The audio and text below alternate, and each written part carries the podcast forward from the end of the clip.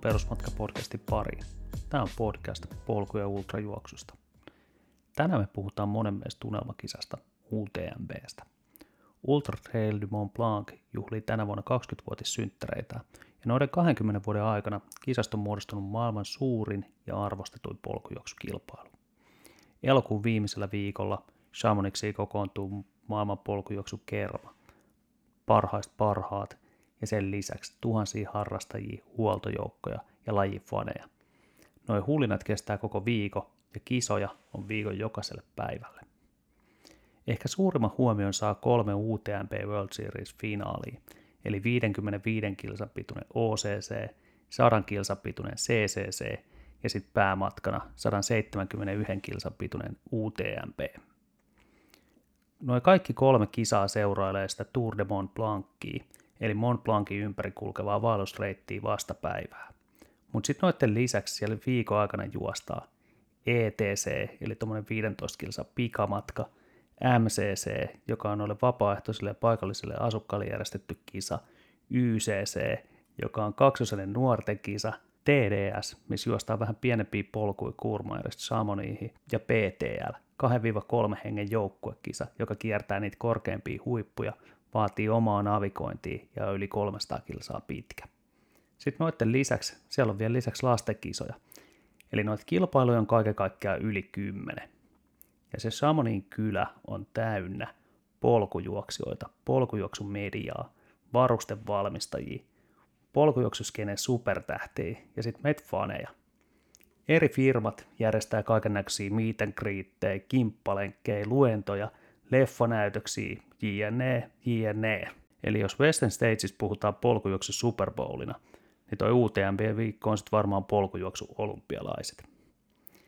Ja jotain siitä tapahtuman koosta kertoo ihan vaan se, kun katsoo läpi noita viime vuoden kisan numeroita. Siellä on yli 2000 vapaaehtoista ja kisaorganisaation jäsentä, 10 000 juoksijaa 104 eri maasta, yli 100 000 kannattajaa, 460 eri mediaa 34 maasta oli paikalla – ja noiden lisäksi sitä kisaa seurasi yli 25 000 katsojaa YouTuben live-lähetyksiä kautta. Se kisaan pääsy on muuttunut suuren suosion vuoksi vuosi vuodelta vaikeammaksi. Ja UTMP-organisaatio julkaisee itse hyvin vähän tietoa siitä, miten se arvonta on mennyt, mutta jotain, jotain siitä on kuitenkin kerrottu. Tänä vuonna sinne arvontaa osallistui kolme kertaa enemmän juoksijoita kuin paikkoja on ollut saatavilla. Keskimäärin noilla juoksijoilla, jotka osallistuivat arvontaa, oli viisi UTMP-kiveä. Eli se tarkoittaisi, että pari tuommoista by UTMB-kisaa oli jo juostuna. Suurin määrä, mitä joku oli kerännyt niitä kiviä, oli 35, mikä tarkoittaa sitä, että vähintään seitsemän eri kisaa on tullut juostua. Siitä montaksi kiveä sitten itse kisaan päässeillä oli, niin siitä ei ole julkaistu mitään tietoja. Instagramista tuli kysymys, että mikä on helpoin tapa päästä kisaan mukaan. Mun oma arvio on, että helpoiten ja luultavasti halvimmalla selviää, kun laittaa kerran kättä taskuun ja ostaa hyvän tekeväisyyspaikan. Silloin sä vältät sen arvonnan. Eli sun pitää juosta yksi vähiltään sadan kilsan tuommoinen UTMP-järkkäämä kisa, maksaa sinne hyvän tekeväisyyteen 2000 euroa, ja sit sä ostat se UTMP-kisalipu, jolloin sun kokonaiskustannukset olisi noin kolme tonnia. Kuulostaa paljolta, mutta toiset vastaa suunnilleen kolmea kisamatkaa. No se toinen vaihtoehto, millä se arvonnan voi välttää, on juosta jossain noissa UTMP-järkkäämissä muissa kisoissa joko kolme joukkoa tai voittaa se sun oma ikäryhmä. Silloin sä saat automaattisesti paikan finaaliin elokuuhun Samoniin. No jos sitten haluaisi vähän optimoida kustannuksia ja niitä kisojen määrää, niin silloin kannattaa osallistua tuommoiseen UTMP World Series Major-kisaa. Noita kisoja on yksi Euroopassa, yksi Amerikassa ja yksi Aasiassa.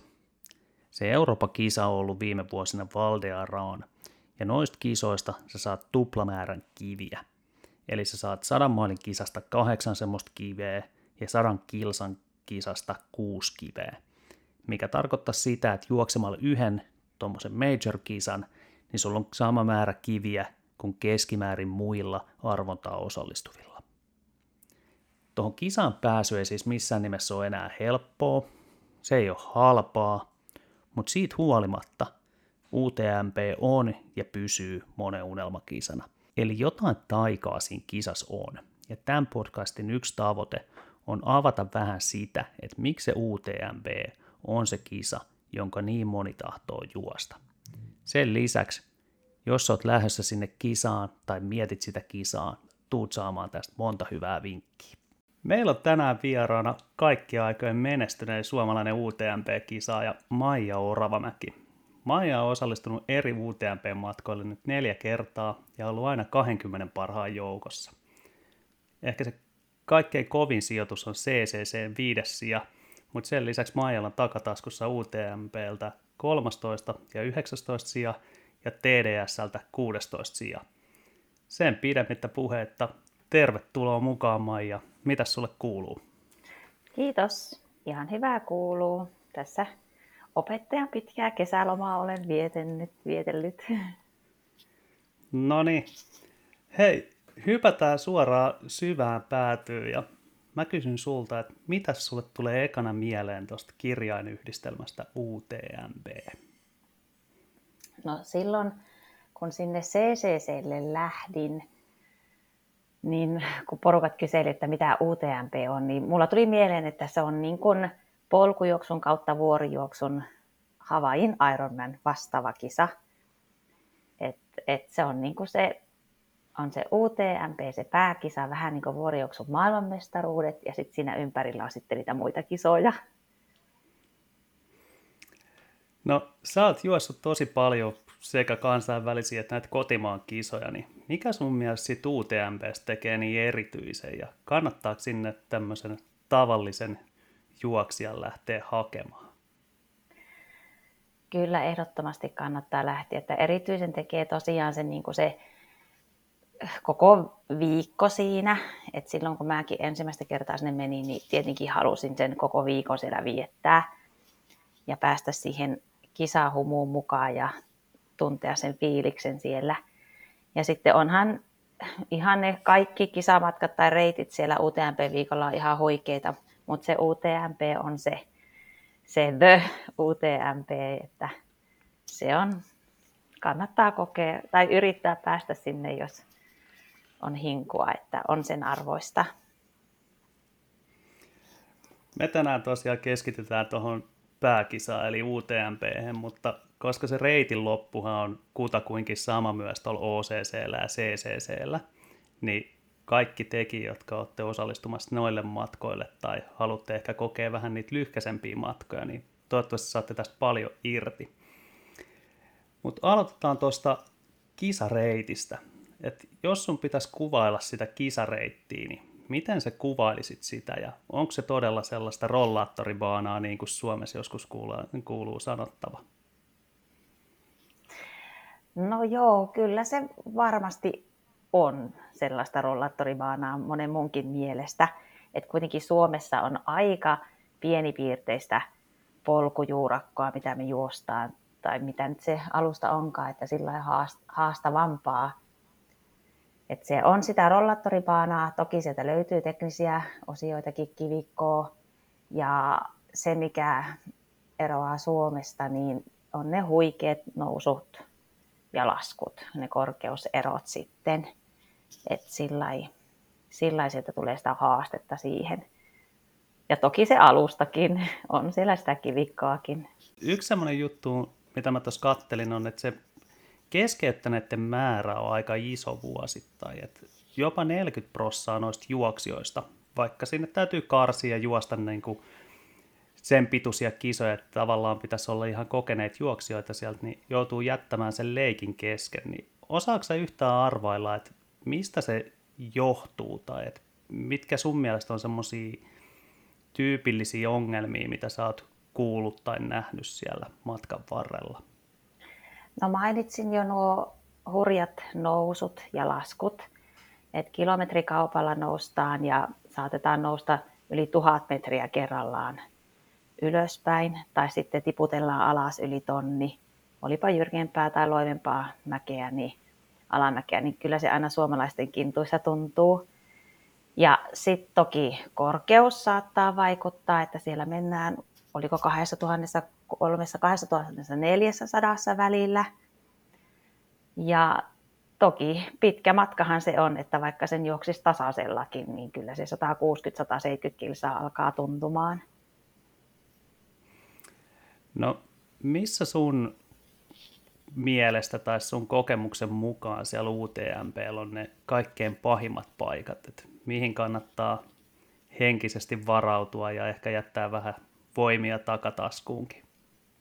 No joo, mulla on nyt kaksi UTMP-matkaa takana, niin toki ne vähän ne vaikea, vaikeimmat kohdat vaihtelee sitten kisasta riippuen, mutta kyllä siinä on jo silloin ensimmäisenä yönä, eli kun siellä lähdetään ilta, no eka kerralla lähdin ilta viideltä juoksemaan, toisella kerralla oli kuudelta startti, niin se sattuu sinne justiinsa sinne yölle sitten tuommoinen, ensiksi ollaan jo noustu kerran tonni ylös ja sitten tiputeltu vähän matkaa alas, mutta sitten tulee semmoinen mäki siinä just ennen kuin päästään tuonne Kurmajeri, eli noin puolen huoltoon, että kolme huiputusta siellä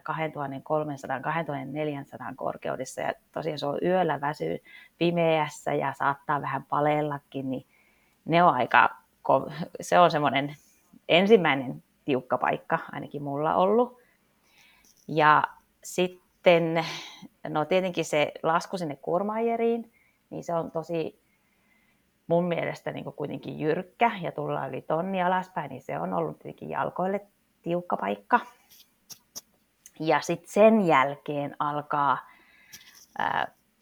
no aina ylös alas, ylös alas, mutta sitten sen Kurmaijerin jälkeen kun on huoltanut, niin siinä menee vähän aikaa hyvin, mutta sitten on aika kova nousu sitten tuonne Ferretille, että se, se on semmoinen löysät pois nousu viimeistään, niin ja sitten ihan tuossa lopussa sitten se, siitä vain tullaan meillä juttelemaan varmaan myöhemminkin, mutta se viimeinen kova nousu, tekninen nousu, niin siinä matka jo painaa ja kaikki muukin väsy on, niin se on semmoinen kova nousu. Mä oon itse juossut tosiaan ton OCC ja CCC, ja CCC lähtee sieltä Kurmaijerista ja sitten seurailee hyvin pitkälti sitä UTMP-reittiä maaliin, niin tunnistan, puhutaan lisää noista vähän tuosta reitistä tarkemmin kohta, mutta yksi juttu, minkä sä mainitsit tuossa on, on se korkeus. Ja sehän on meille suomalaisille tämmöinen aika tuntematon elementti, kun täällä suurin piirtein merenpinnan tasolla asustellaan ja tosiaan 2400-2500 metrissä tuolla käydään ja vietetään aikaa useampi tunti, niin miten iso rooli sun mielestä toi korkeus näyttelee tuossa koko kisassa? No joo, tosiaan siinä kun 1800 metrin huikoille mennään ja ylöspäin, niin silloinhan se alkaa vaikuttamaan ja tietenkin on yksilöllisiä eroja. Ja vaikea sanoa sitten, että miten itselläni esimerkiksi on vaikuttanut tuo korkeus, koska mainitsin jo, että siellä on muutenkin väsynyt ja muutenkin kun tuntikaupalla nousee jotakin mäkeä, niin en mä tiedä sitten siellä päällä väsyttääkö se minkä takia, että onko mulla happivelkaa, että johtuuko se siitä korkeasta ilmanalasta vai mistä. Mutta mä sanoisin, että se on yksilöllistä, että miten siihen sopeutuu. Ja mä oon nyt jonkun verran käynyt korkealla ihan leirejä aikanaan ja, ja tota, juossut noita kisoja, niin mä luulen, että mä en kärsi siitä niin paljon kuin ehkä joku toinen, joka lähtee merenpinnan tasolta. Mutta tota, joo, en, mä en osaa sanoa, että kuinka paljon se vaikuttaa lopputulokseen. Tuossa tota, tutun, tutun lääkärin kanssa juttelin, juttelin tuosta korkeuden vaikutuksista vähän sen, ja hän sitten antoi vaan tämmöisen niin kuin esimerkin, että hiihdo MM-kisat taisi olla viimeksi, ja ne ladut kävi jossain 1700 metrissä ja sitä niin kuin päiviteltiin silloin, että miten, miten näin korkealla ja kuinka paljon se vaikuttaa niihin urheilijoihin. Et se on mun mielestä ehkä semmoinen ihan hyvä kuitenkin pitää mielessä siellä, kun sinne menee, että vaikka siellä kuipulla vaan käydään ja näin, niin kyllähän siellä korkealla, korkealla pyöritään, eli jonkunnäköistä mm-hmm. vaikutusta sillä ainakin on, ja ehkä siihen kannattaa Ihan sitten pikkusen käydä totuttautumassakin siellä. No semmoinen toinen, toinen juttu, mikä sitten aina tietenkin pitkissä kisoissa vaikuttaa, niin on noin säät. Ja tuolla kun mennään, tulee paljon korkeuseroa, niin, niin siellä keli voi olla useasti melkein mitä vaan, että laaksossa saattaa olla reilu 30 astetta lämmintä joinain vuosina ja toisinaan huipuilla on ollut pakkasta tai saattanut vähän sataa lunta tai räntääkin ja saattaa tulla kovia sateita ja muita, niin onko sulla jotain erityistä tämmöistä säämuistoa tai onko sun, sun kisojen aikaan sattunut jotain poikkeuksellisia sääolosuhteita? No joo, jäätävän kylmä ei ole sattunut mun aikaan koskaan olemaan, että muutamien kavereiden kanssa kun on jutellut, että siellä on ollut niin tosi hurjaa joskus niin ihan talviset olosuhteet. Että toki, toki on ollut kylmää ja onneksi on huoltopisteellä sanottu ennen, esimerkiksi tuonne Ferretille, olihan se mun täynnä tarkistaa, joo, Ferretille, kun lähdin sieltä nousemaan tuolta Arnovaasista, niin siellä ihan tota, järjestäjät sanoo, että nyt pitää pukea päälle, että siellä ylhäällä on oikeasti kylmää. Saattoi olla, että ne sanoi jo aikaisemmalla huoltopisteellä, mutta anyways, niin koska ei siinä välttämättä itse tajua siellä alhaalla, että kun vielä siellä on lämmintä ja ihan ok, että kuinka äkkiä se siellä ylhäällä sitten se tuuli ottaa, tai jos siellä, se oli muistaakseni nollan pinnassa sitten se lämpötila. Ja sitten kun on energiaa vajetta ja väsyttää, niin voi olla hankalakin sitten ruveta siellä pukemaan. Et sillä ei hyvä, että ne järjestäjät pitää huolta, mutta tosiaan niin semmoisia järkyttävän kylmiä olosuhteita mulla tuolla ei ole ollut. Vettä on sadellut, mutta sekin on ollut ihan sillä että takilla on riittänyt, kun on vetänyt tuulitakin päälle, että ei, ei pahemmin. Ja lämpötila, no se siellä on ollut ihan joka kerta. Et sitten kun tota, ää, lähdetään niin kun sitten juoksemaan päivällä, niin tuolla Champeslax Trient-seudulla, niin siellä on ollut todella kuumaa ja olen vilvoittanut itseäni muun muassa kastelemalla lippalakkia, buffia, paitaa, kaikkea mahdollista näissä lehmien juottokaukaloissa ja pitää huolehtia hyvin nesteytyksestä. Ja, et se lippis on kyllä kova sana sitten tuommoisessa, ja se suojaa siltä sateeltakin hyvin kasvoja. Mutta lippis ehdottomasti tuommoisiin kuumiin olosuhteisiin. Ja noitakin voi niin harjoitella etukäteen, että, että hyvä niin, jos on vaikka Suomessa helteinen kesä, että ehtii tottua siihen lämpöön. Ja sitten mulla oli vielä sillä että kun oli se 2019 ensimmäinen UTMP, niin mä olin ollut paljon Espanjassa mieheni kanssa kesällä ja siellä oli ihan todella kuumaa ja hellettä. Niin siihen oli siihen lämpötilaan jo tottunut sillä lailla, että se ei sitten ollut niin mahdotonta siellä kisan aikana. Siinä tuli jo monta hyvää, hyvää vinkkiäkin ihmisille. Tota, palataan, palataan vielä siihen, tai aloitetaan oikeastaan tuo reitin läpikäyminen siitä lähtötunnelmista. Että se kisa tosiaan starttaa sieltä Chamonixista silloin perjantai-iltana ja mä oon ollut itse siellä kaksi kertaa katsomassa sitä lähtöä ja ainakin itselle se on semmoinen tosi maaginen tapahtuma. Että ne kadut on täynnä ihmisiä, kannustajia jo tunti ennen sitä kisa-alkua. Ja tuntuu, että siellä ilmassa on semmoista sähköä, jonka voi suorastaan tuntee. Ja mä sain itse yhdeltä kuuntelijalta viestinkin, että, että aina kun se kuulee sen lähtöbiisin, eri tämän Conquest of Paradise, niin se nousee käsikarvat pystyyn siinä. Niin kerro vähän, että miltä se tuntuu kävellä sinne lähtökarsinaan, odottamaan sitä lähtöä ja sitten se Conquest of Paradise-hymni alkaa soimaan ja sä tiedät, että kohta mennään. No joo, mulla nyt paitsi nousee ne karvat pystyyn, niin tulee pippalinssi, että, että silloin äh, kun mä eka kerran menin UTMPlle, niin mä ajattelin silloin niin oikeasti, että tämä on niin mun viimeinen kisa. Ja mä olin ilmoittanut jo mun tiimille, sanoin mun tiimille, että, että jättäydyn pois sitten näistä juoksuhommista ja olin, mä olin niin, kuin niin latautunut siihen ja sitten tosiaan kun kävelee sinne lähtöpaikalle, niin ihmiset hurraa. Meillä oli semmoinen käytävä, mitä pitkin me mennään ja jee, numerolapusta ne katsoo nimeä ja hurraa ja että olisi niin isompikin stara. Ja sitten tosiaan se musiikki, siellä se, miten se, se Parad- Conquest of Paradise-kappale, niin lausutaankaan, niin se on aivan upea ja taputetaan siellä ja ihmiset hurraa. Että se, oli niin, se oli niin uskomaton se fiilis siinä, että sitä on vaikea kuvitella. Ja sitten kun juoksu lähtee, käynnistyy ja juostaan sen kylän läpi, niin sitä, musta tuntuu, että mä juoksin koko ajan niin tippalinssissä sinne ensimmäisen, tota, tai sen Houtsesiin saakka, että siellä on niin paljon ihmisiä matkan varrella ja koko ajan läpsyjä annetaan. Ja, et, jos, jos ei pääse juoksemalla kokemaan, niin kannattaa mennä vaikka sitten sinne reitin varrelle katsomaan sitä touhua. Että sekin oli hienoa viime vuonna TDSllä, kun oltiin siellä UTMP lähdössä hurraamassa muille, niin se, on, se oli upeeta. Et sitten 21 vuonna, kun menin uudestaan UTMPlle, niin ihan ei samanlaista tunnemyrskyä ollut enää, mutta, että, mutta upea fiilis silti. Mutta sitä 2019 lähtöä, niin sit, sitä ei voi unohtaa koskaan. Tuo, tota,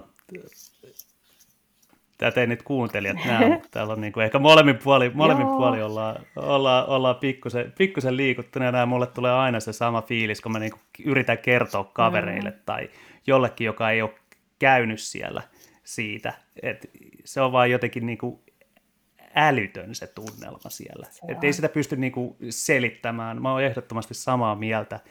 Jos laji on yhtään lähellä sydäntä, niin, niin menkää ihmeessä sinne koittakaa mennä sinne, käykää katsomassa se, koska tota, se vaan katsii käydä koke- kokemassa jossain. Mm-hmm. Ensimmäinen, ensimmäinen 30 kilsaa olisi tämmöinen Shamonista Les Contamen, niin lähtö tosiaan illalla siinä kuuden aikaa ja 2500 juoksijaa mukana, niin varsinkin se alkumatka mennään aika tiiviissä, tiiviissä jonossa, niin mitä sul siinä ihan, ihan alussa liikkuu mielessä? Mietitkö jo sitä kisaa vai onko se vielä, no sä sanoitkin, että 2019 meni ehkä semmoisessa tunnemyrskyssä, mutta tota, onko siinä niin kuin kisan kannalta jotain sellaista, mitä kannattaa pitää mielessä? Kärki ainakin menee tosi lujaa se heti alusta. Joo, ja justi mielellähän sitä tuommoista tasasta kannustusjoukkojen seassa juoksua, niin siinä menisikin mielellään vähän ylikovaa, että niin kuin pitäisi vaan malttaa, malttaa mielessä ja naatiskella, mennä rauhassa. Tilaa löytyy, vaikka onkin se 2500 juoksia, niin ei, se ei ole kuitenkaan sillä lailla stressaava kokemus, että kyynärpää taktiikalla etsisit paikkoja, ei tosiaankaan. Ja sinänsä niin kuin siinä ei ole mitään erityistä. Siinä on se yksi nousu, kun noustaan.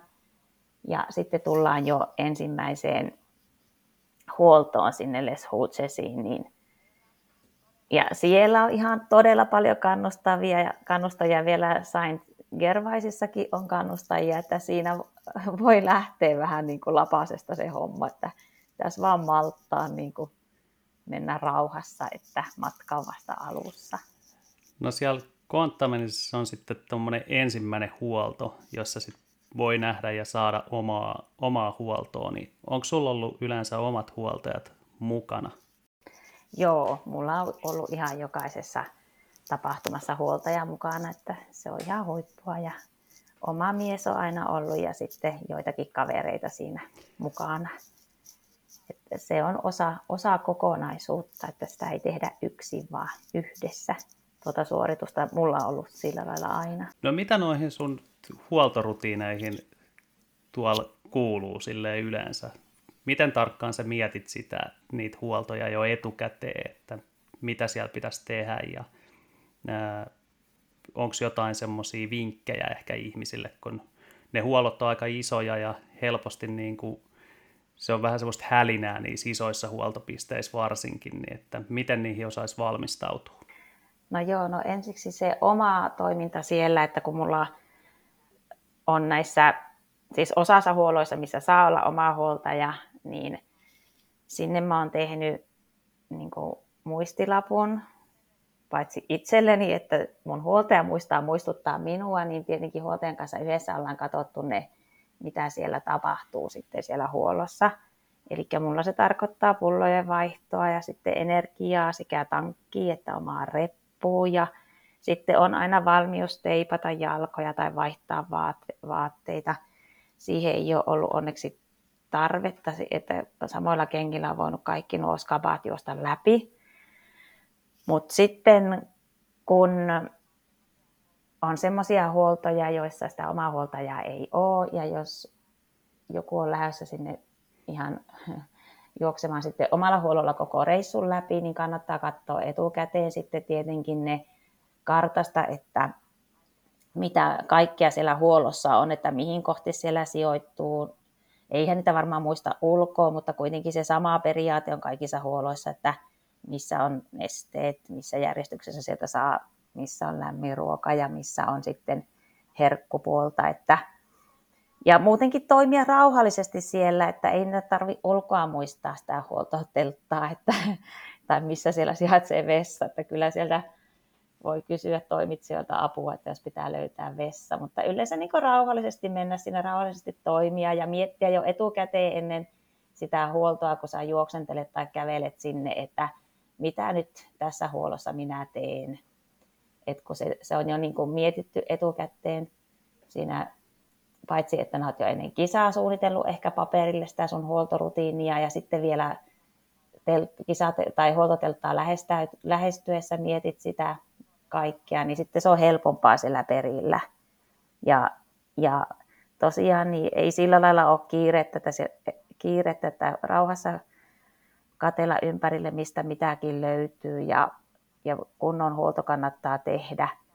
Mutta sitten sitä mä oon miettinyt aina, että joka ikinen ylimääräinen minuutti huollossa, mitä minä, niin se on vaan sitten tekeminen ottaa se jalkasin kiinni matka aikana, että on pyrkinyt siihen, että en kuitenkaan turhaan jää sinne istuskelemaan ja mietiskelemään ja seurustelemaan, että nopeasti niin kuitenkin sitten huolloista läpi.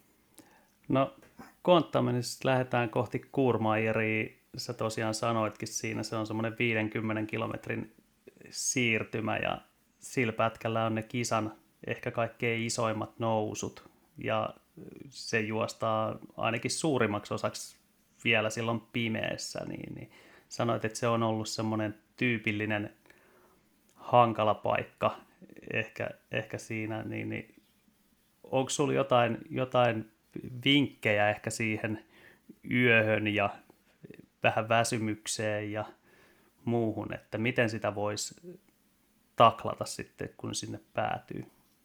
Joo, no itse asiassa toisella UTMP-kerralla mä juoksin Kurmajerin saakka Kai Langelin kanssa, että se meni aika kivuttomasti vielä tuo, tai ihan sinne Kurmajerin saakka, että mä sanoinkin Kaille, että mä nyt riskillä tuun sun kanssa sinne saakka, että että sitten mä vaikka kävelen maaliin ja niinhän se suunnilleen menikin. Mutta silloin eka kerralla niin tota, se, se, oli tosi hankala tosiaan tuo, tuo toinen nousupätkä ennen Kurmajeria. No mitä siellä voi ajatella? No tietenkin pitäisi koko ajan muistaa huoltaa itseä, eli energiaa tankkiin, nestettä tankkiin, että ei ainakaan sen takia sitten, sitten sinne hyykähdä. Ja no, mulla tosiaan se toinen UTMP-reissu ja sitten, oliko Kaitsu eka CC-läkin mun kanssa? Oli. Eli mulla on ollut tämmöinen apu, apujuoksija, tai siis, tai no Kai Langel juoksi sillä toisella UTMP-reissulla ihan oikeasti. Hänellä oli tarkat suunnitelmat, miten hän menee ja juoksi upea ajan, niin se auttaa kovasti, kun siellä on juttelukaveria.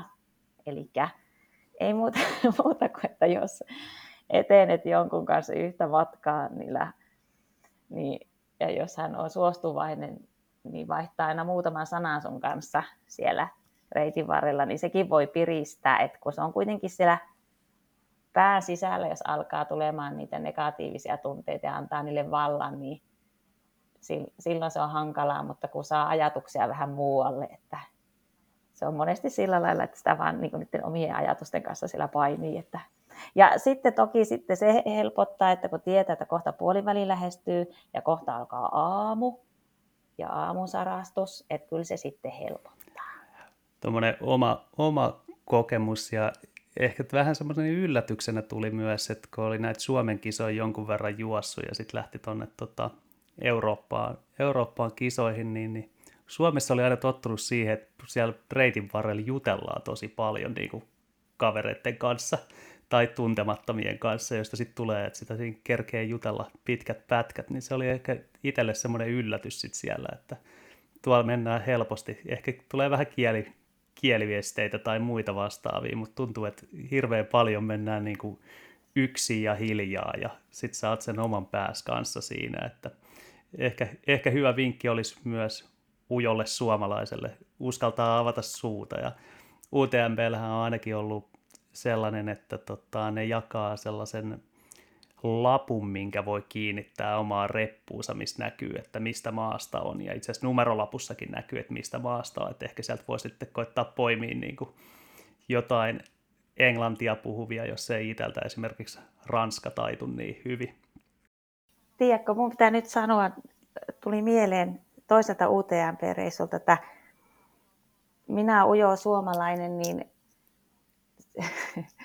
vitsi, vitsi, niin siellä oli kaksi jenkkiä juoksemassa ja sitten mä saavutin niitä ja näin, to, että tosi vaikeaa. Ja ne oli itse asiassa sisarukset, mä rupesin juttelemaan niille ja höpöttelin ja tota, siinä mentiin. Ja sitten, tiedätkö, ne piristy, ne juoksi tosi hyvin ja jälkikäteen ne on mua kiitelleet, että kun se oli se vaikea hetki, että mä niin annoin niille virtaa, kun mä, että kyllä te jaksatte ja kerroin mun edellisiä kokemuksia näiltä reissuilta, että nyt mä vähän nyt tässä, miten se että kuka hän nostaisi kissaa itse, mutta mulla niin muisti, kun sä itse sanoit tuosta, että kannattaa vaan uskaltaa, niin, niin se oli mukava. Me sparrattiin toisemme, mutta ne jenkit kyllä näytti mulle kantapäitä lopussa sitten.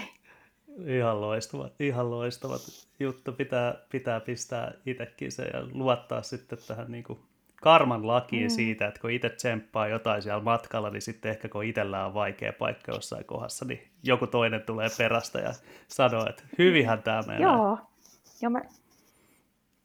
kyllä. Ja nyt ollaan instakavereita ja tykkäillään toisistamme ja kommentoijia, että, että kyllä, kyllä siellä, siellä pitää vaan uskaltaa avata suu, jos haluaa, mutta sitten kaikki ei halua jutella ja haluaa mennä siinä vähän niin kuin omassa kuplassa ja sekin on fine. Ja siellä on joka itselläkin semmoisia hetkiä, että haluaa mennä vaan rauhassa, että eikä halua jutella muiden kanssa.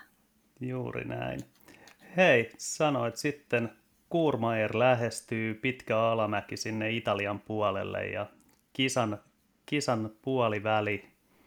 Tota, ja itse asiassa Kurmaierissa on sitten mahdollisuus myös kisa ainoaseen dropbackiin. Tämä on tämmöinen ehkä – vähän yllättäväkin juttu, että noin pitkässä kisassa on sitten vaan, vaan yksi varustekassi siellä reitin varrella, niin oot sä käyttänyt tota dropbackin mahdollisuutta ikinä siellä, kun sulla on ollut omakin huolta mukana?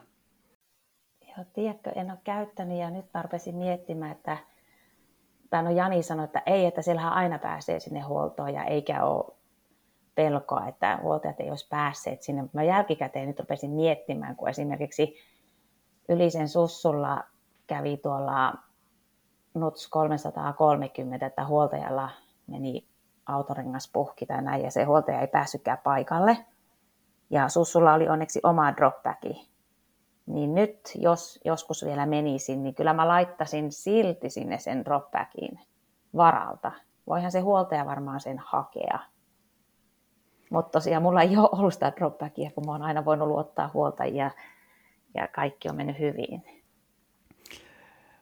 Toi Mutta mikä varmaan... oli alkuperäinen kysymys? Ne, kysymys, kysymys oli näistä dropbackeista. Vastasit sä kysymykseen. Dropbackeista juteltiin. Mun mielestä on itse asiassa niin kuin hyvä pointti, Et mulla on nyt ensimmäistä kertaa, mä oon aina mennyt niin kuin järjestäjien huoloilla, ollut itsekseni reissussa, ja mulla on nyt ensimmäistä kertaa tilanne, että mun lähtee omat huoltajat kesällä mukaan, mukaan tonne, ja tota, mm mä mietin kanssa tota dropbackia, että no, et enkä mä sitä tarvii, kun se mun huoltaja on siellä ja sen, sen mukana tulee kaikki, mm-hmm. mutta tota, mitä tahansa voi tapahtua. Autossa saattaa rengas puhjata tai siellä voi olla kolari vuoritiellä ja yhtäkkiä se huoltaja onkin neljä tuntia myöhässä, niin, niin tota, ehkä sinne dropbackiin kannattaa sitten heittää pikkusen energioita toiselle puoliskolle ja vähän vaihtovarusteita. Mm-hmm. No Kurmajerista lähdetään sitten CCCn lähtöpaikka tosiaan ja niin kuin sanoit alussa, niin kaksi isoa nousua. Eka mennään sinne, noustaan pariin tuhanteen metriin Berttanen majalle ja sitten siitä se pitkä hivuttava nousu sinne Grand Golf Ferretille, jonka jälkeen tuleekin sitten melkein 20 kilometriä pitkä lasku tuonne Champelakkiin, niin, niin kisa on tosiaan puolessa välissä. Takana on sitten vähän juoksijasta riippuen 9-20 tuntia tuossa vaiheessa jo liikkumista ja päivä alkaa lämmetä siellä, niin mitkä sun mielestä tuossa kohdassa on semmoisia tärkeitä asioita, mitkä pitäisi pitää mielessä? Et se on kuitenkin henkisesti varmaan miettii siinä, että hitsi, että mulla on vielä toinen samanlainen tekemättä. Niin, miettii, että jaksaa, jaksaa. No Kuten sanoin, niin tuossa alkaa aurinko nousemaan ja ne maisemat on ihan huikeet, että ne jo itsessään niin kuin palvelee sitä menemistä, että halu, haluaa jatkaa siellä. Mutta tota, kyllähän tuo, ja tietenkin huollon kurmajerin jälkeen, niin suht hyvävointisena pääsee tuon ekanousun kipuamaan. Ja sitten toi on muistaakseni niin tosi kivaa polkua tuo su, suunnilleen tasainen pätkä ennen Ferretiä. Niin se, se on juostavaa, ihanaa polkua. Ja sitten kun tuonne Ferretin päälle pääsee, niin, niin tota, sen jälkeen on mukavaa alamäkeä, jos vaan jalat on vielä iskussa sillä, että pystyy rallattelemaan alas, niin jaksaa, jaksaa. Niin se pitää vaan ajatella, että nyt ollaan koko ajan voiton puolella, että kilometrit vähenevät. Se on oman, oman muistikuvan mukaan myös CCCltä, niin se on ihan huikea hieno polku siinä, siitä Bertonen majalta, semmoista kohtuullisen kapeeta, aika sileetä hiekkapolkua, mikä menee siinä tota, vuoren seinämällä ja tota, mm. kiva juosta. Ja tosiaan se pitkä alamäki niin on myös tosi hyvin juostavissa. Et ei ole mm-hmm. mikään semmoinen hirmu tekninen, tekninen alamäki, että tota, jos, vaan, jos vaan mitenkään voimi on siinä vaiheessa, niin siinä on, niin kuin, siinä on ehkä oman muistikuvan mukaan niin ainakin CCC-reitin niin kuin hienoimmat, hienoimpia paikkoja on, on, on toi pätkä. Joo. Sitten tullaan Champelakkiin. Jälleen kerran tuommoinen isompi huolto, 125 kilometriä on juostuna siinä vaiheessa. Siellä näkee niitä omia huolt- huoltajia ja sitten Champelakista, kun lähdetään kohti Vallarsineen, niin siinä on pari sellaista ei niin kauhean korkeata, mutta aika terävää nousua ja aika tiukat talamäet ja kuitenkin pääosin ihan semmoista juostavaa polkua. Ja monesti kuulee sanottavaa, että se kisa alkaa Champelakista. Et muun muassa viime vuonna Kiljan ohitti Jim Wormslin tuolla pätkällä ja teki siinä niin kuin ratkaisevat, ratkaisevat erot, niin onko se sun mielestä niin, että onko toi se paikka, missä sitten ne kisaratkaisut tehdään? Joo, no tuota, mulla ei ole paljon ollut sillä, että mä olisin jarrutellut käsijarrupohjassa ja sitten otetaan loppukirja, että lähinnä se on ollut sitä selviytymistaistelua varmaan tuosta Champelakista maaliin. Ja niin se Janikin meinasi, että mä oon aina siinä ihan ryytynyt ollut. Kas kummaa. Kas kummaa. Joo. Toihan kans tosi kivaa rei, polkua, sen muistan. Mutta toi on myös kuumaa. Muistaakseni tuolla pätkällä on kumpanakin kertana ollut tosi kuumaa. Ja, ja olen joutunut tosiaan huolehtimaan siitä, että kastelen sitä lippistä tai miten nyt saankin selviydyttyä siitä helteestä, että mä ehkä vertaisin, jos on 1500 metrin matka radalla, niin tämä on se toiseksi vika kiekka, kun vähän taistellaan ennen kuin alkaa se viimeinen kiekka ja sitten rallatella. Että mulla ei hirveän paljon siitä muuta muistikuvaa kuin, että se on juostavaa pätkää nimenomaan ja siinä vaan pitää laittaa töppöstä toisen eteen, että sitä mä oon sitten tuossa miettinyt, että no jos mä hiastelen, niin se, se maaliin pää, pääsy vaan vitkastuu ja myöhästyy, että nyt vaan pitää jaksaa, että kyllä se sieltä se maali tulee vastaan. Yksi semmoinen juttu, minkä itse olen ainakin huomannut noissa pitemmissä kisoissa, että se oma pää ei enää tollaisen matkan jälkeen niin kuin toimi. Eli ei enää muista sitä, että mi- miten se reitti menee ja paljon tästä on matkaa seuraavaa huoltoa ja onko siinä nousuja vai onko siinä laskuja ja muita vastaavia, niin, niin tota, teekö sä jonkunnäköisiä muistiinpanoja tai muistilappuja itsellesi siitä kisareitistä? No en, että siis kisaa ennen tietenkin käydään Jani ja mahdollisesti muiden huoltajien kanssa läpi se reitti. Ja koitan muistella. No toki mulla on tuo loppupätkä, niin senhän mä oon jo kolmesti juossut, kun on CCC ja sitten kaksi UTMBtä, että sillä lailla suunnilleen muistaa. Ja ok, se on numerolapussa se reitti, mutta kun en minä näe siitä mitään, kun mulla on huono näkö. Että kyllä, kyllä sitä vähän niin kuin menee sillä lailla tunteella koko ajan. Ja mä tiedän, niin vaikka Kaitsun kanssa, Langelin kanssa, kun juostin se, se alkupätkä siitä UTMPstä 21 vuonna, niin sitten taas Kaitsu on niin mahtavan tarkka ja sillä oli niin, kuin, niin hyvin Excelissä laskettu ne kaikki väliajat ja muut, että ja sitä hän noudatti kyllä loppuun saakka, että juoksi ihan upeasti, mutta mä oon vähän enempi semmoinen mututunteella juoksi, juokseva. Ja niin kuin haluaisin tässä vielä korostaa sitä huoltajan, huoltajien merkitystä, että, että jos on vaan niin onnekas, että saa huoltajat matkaan, niin niillä on niin iso merkitys, että kun pään sisällä käydään sitä jaksamistaistelua, että paitsi että ne huoltajat itse siellä tsemppaa, niin sitten sieltä matkan aikana sit ne lähettää tiedätkö, viestejä. Mullekin tuli Suomesta sitten niin kuin juoksijoilta, jotka oli ennen juosseet tätä matkaa.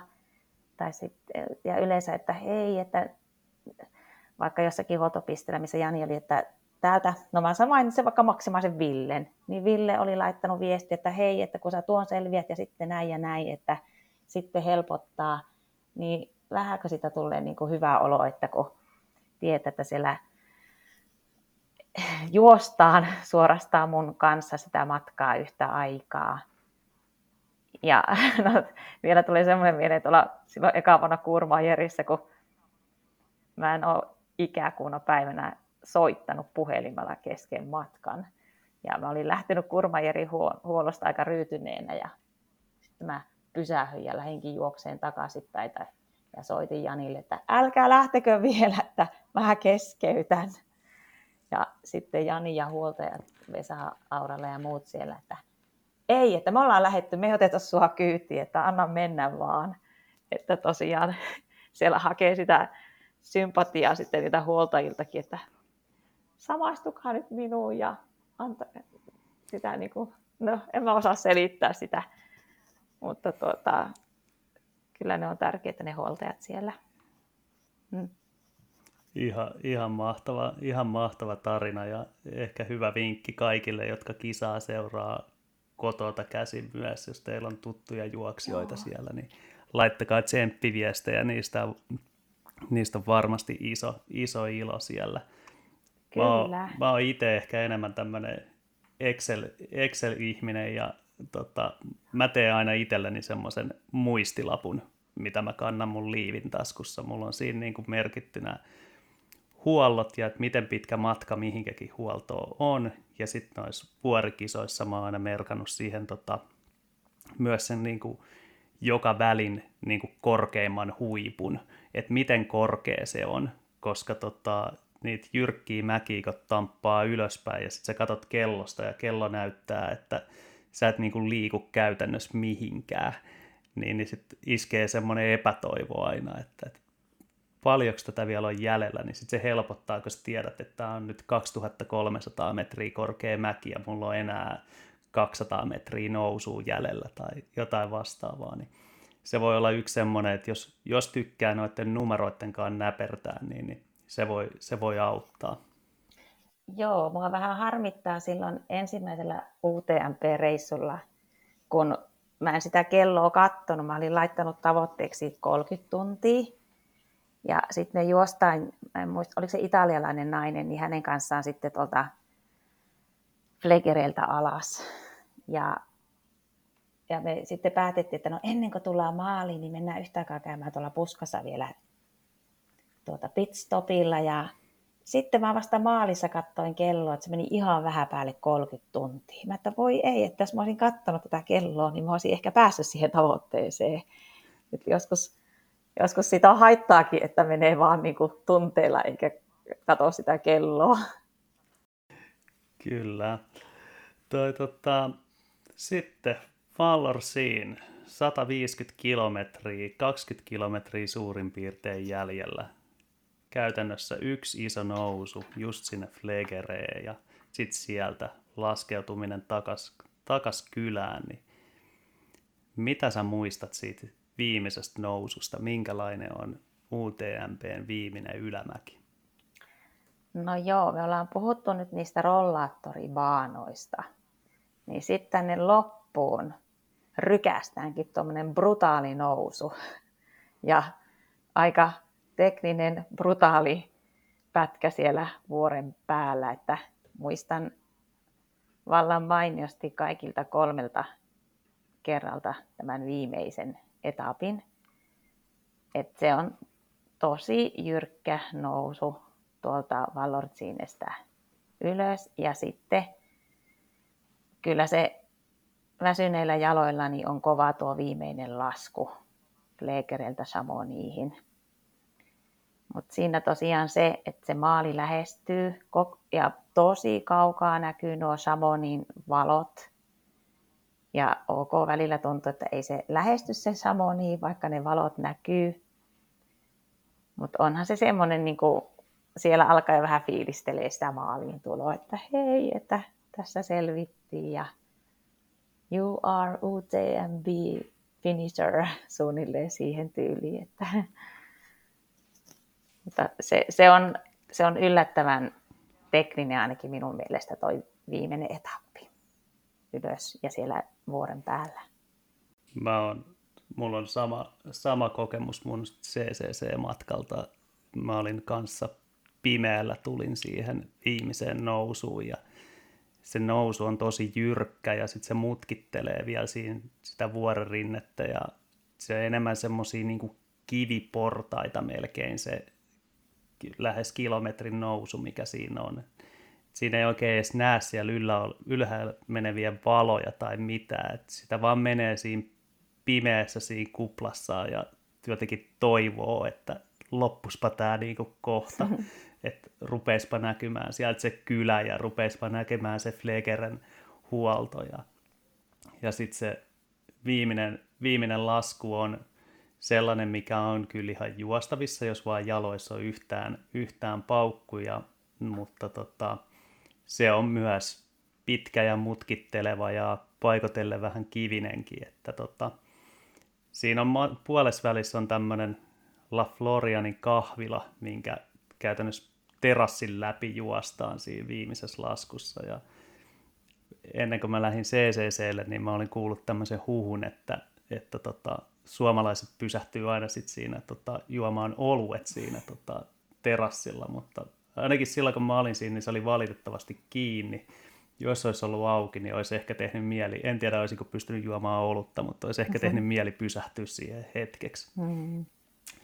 No mutta jokainen mäki loppuu joskus ja toi viimeinen mäki loppuu UTMP ja siihen Samonin kylän reunalle. Viimeiset pari kilometriä juostaa se kylän läpi asfaltilla ja kun sä oot tullut maaliin, niin se on ollut vähän ennen puolta yötä siinä 10-11 aikaan illalla. Siellä on vielä kaduilla paljon ihmisiä, terassit on täynnä ihmisiä, se loppusuora aukee, UTMB maalikaari on siinä sun edessä, niin kerro vähän siitä, miltä se, miltä se tuntuu, mitkä ne fiilikset on?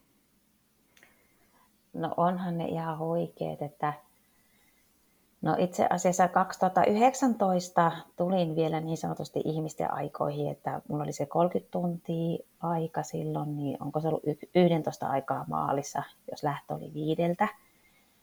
Ja siellä oli sinä vuonna kaiken lisäksi Nutsin tota, väki promoamassa omia juoksujaan. Ja sitten he oli niin kuin tasaisesti, itse asiassa nutsilaisia oli Vallortsiinessäkin mua kannustamassa, niin voi että taas nousee kylmäväreet. Ja sitten oli tasaisesti sinne kadun varteen ripot, ripottautuneet siinä mun maaliin tullessa. Ja sitten mä vielä juoksin sen italialaisen naisen kanssa, jonka kanssa me oltiin pitkään juostu ja tsempattu toisiamme. Ja sitten ne nutsilaiset huusi mun nimeä ja sitten ne innostui ne kapakkatyypitkin huutamaan siellä. Ja, ja tuota, sitten vielä tietenkin lähimmäiset on siellä maalissa, että Jani ja sitten ne huoltajat, ketä oli Teemu Takkola ja Vesa Auralla, että taas kerran älyttömän tunteellinen hetki. Ja, ja, ja tota, sä sanoit jo, että siellä niin yksin juostaan, niin se on jännä, vaikka lähtee 2500 juoksia, niin pääasiassa siellä yksin mennään. Että, mutta mulla nyt oli se italialainen, italialainen pitkää aikaa kaverina lopussa. Et, et, ja toisella kerralla, kun tuli maaliin, niin silloin oli jo aika hiljasta kylällä, mutta aina, aina siellä kirittäjiä on. Mutta on hieno, hieno hetki on maaliin tulo. Ja kyllä siinä jaksaa vähän kirjakin, loppukirjakin viritellä vielä sitten yleisön kannustaessa. Se on, se on just näin. Tota, mä, silloin kun juoksin itse se CCC ja tota, mä ohitin sitten siinä viimeisessä alamäessä jonkun lyhyen letkan siinä tota, ihan mäen alapäässä. Sitten mä päätin, että nyt mä, nyt mä en päästä näitä enää musta ohi. Ja sitten mulla oli hirveä paine juosta se kylän läpi niin, kuin niin nopeasti kun mä pystyn. Ja mä ajattelin, että nyt mä tuun tosi kovaa vauhtia täältä. Sitten mä jälkikäteen kattelin, katteli kilometrivauhtia siitä viimeiseltä kahdelta kilsalta, niin ei ehkä ollut sitten enää niin kova vauhti siinä, mutta se tuntui siltä. Ja tota, jos, jos kannattaa mennä katsomaan sitä tota, lähtöä sen fiiliksen ja sen jännityksen takia, niin ehdottomasti menkää ihmiset katsomaan myös sitä maaliin tuloa ja menkää katsomaan niitä maaliin tulijoita oikeastaan mihin kelloaikaa tahansa. Mm, se on myös niin kuin katsojalle, se on jotenkin, se menee tunteisiin vaan se, vaan se hetki, kun näkee että tavallaan, että miten kaikkensa antaneena ne ihmiset tulee sieltä maaliin. Mm-hmm. Puhutaan pikkusen noista kisaan valmistautumisesta ja varusteista. Tota, Tämä UTMP pakollisten varusteiden listahan on pitkä kuin nälkävuosi. Niin onko sulla jotain vinkkejä siihen, että miten sitä reppua voisi pitää tai juoksuliiviä voisi pitää jotenkin järkevän painosena? No mulla on ollut niin ne, kun siellähän on ne paino, painorajat sitten vaikka sille välipaidalle tai minkä painoinen takki, niin ne on kyllä mennyt just siihen haarukkaan sitten, että keveintä mahdollista kampetta on sinne kyytiin reppuun ottanut. Mutta sitten sillä lailla niin on kuitenkin käynyt niitä pitkiä seikkailukisoja ja tiedän, että on tärkeää, että on kunnon kamppeet ja että on kunnon lamput, että en ole kikkailulampujen kanssa, että on ollut kaksi ihan oikeaa lyhtyä mukana että, ja varapattereineen. Et tota, varmasti sitten näkee siellä yölläkin edetä, jos tulee jotakin ongelmaa johonkin lampuun tai patteri hyytyy. No puhelimessa on kikkailu, että mulla on ollut ihan semmoinen karvalakkimalli, nokialainen, että jolla ei ole kuvia oteltu, että muutenkin mulla on ollut semmoinen aina vähän periaate, että kun numerolappu laitetaan rintaan, niin sinne ei lähdetä kuvia ottaa, kun se on loputon suo, kun aha, tuossa on hieno, oi tuolla on vielä hienompi, että sitähän vaan pitää sitä kaveraa kaivaa koko ajan esiin, jos rupeaa kuvia siellä reitillä ottamaan, että puhelin ei ole tosiaankaan ollut mikään nykyaikainen älypuhelin, vaan semmoinen kevyt, mikä on nyt löytynyt. Joo, mutta ka- kaikki säädy, viralliset varusteet pitää ja kannattaa ottaa mukaan, että ne on omaksi turvaksi. Se on hyvä vinkki. Tota, jonkun verran noita, kun on katsellut esimerkiksi YouTubesta löytyy varmaan miljoona videoa.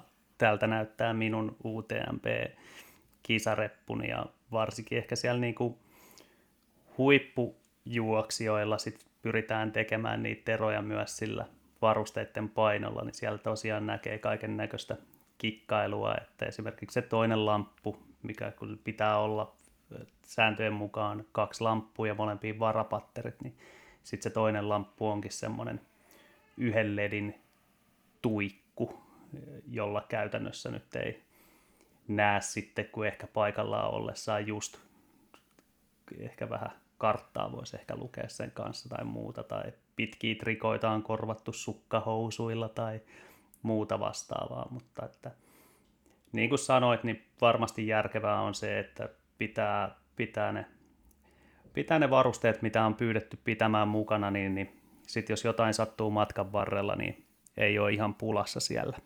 Joo, ja toki sitten ne ihan kärkijuoksijat, niin heillähän ei ole se ensimmäinen yö siellä pimeässä, että mutta sitten mitä kauemmin aikaa siellä on, niin sitten sitä enempi pitää ajatella niitä varusteita, että sitten se oikeasti alkaa se kylmä tulemaan. Ja, että kun toista yötä siellä mennään ja tarvitaan hyvät valot ja muuta. Että. Toinen juttu aina sitten noissa pitkissä kisoissa on se syöminen ja se energian saaminen ja se vielä korostuu ehkä tuossa, kun ollaan 30-40 tuntia siellä liikkeellä, niin Millaisia määriä sä pyrit Maija syömään? No, tässäkin mä oon vähän semmoinen mutumeiningillä, mutta kyllä mä niin oon pyrkinyt sen, että vähintään se kaksi keeliä tunnissa ja mielellään kolmaskin. Ja sitten siinä kyytipoikana on sitten karkkia, suklaata, muuta repussa. Ja No aika pitkälti mulla on ollut tähän saakka pelkkää vettä ja sitten mulla on ollut niinku suolaa muuten mukana, joko suolageeliä tai suolatabletteja. Mutta sitten toki niissä huoloissa, missä Jani on ollut, niin silloin voi ottaa vaikka toisen pullon urkkajuomaa ja toisen pullon vettä mukaan, mutta en ole niinku kesken tapahtumaa alkanut sitten urheilujuomajauhoilla siellä säätämään, että pääasiassa vedessä, vedellä mennyt. Eli repu on yrittänyt pitää sillä kevyenä, että kun on katsonut etukäteen suunnilleen ne ajat, paljonko mulla menee huollosta huoltoon, ja että sillä lailla varannut ne eväät ja vähän ekstraa. Mutta sitten huolloissa on kyllä syönyt paljon ja monipuolisesti, että ihan hedelmiä, kaikkea mitä siellä on tarjolla. Ja kokista on mennyt niin paljon, että hyvä, että on hampaat enää suussa, että – se vaan siellä maistuu tuo Coca-Cola kyllä niin hyvälle.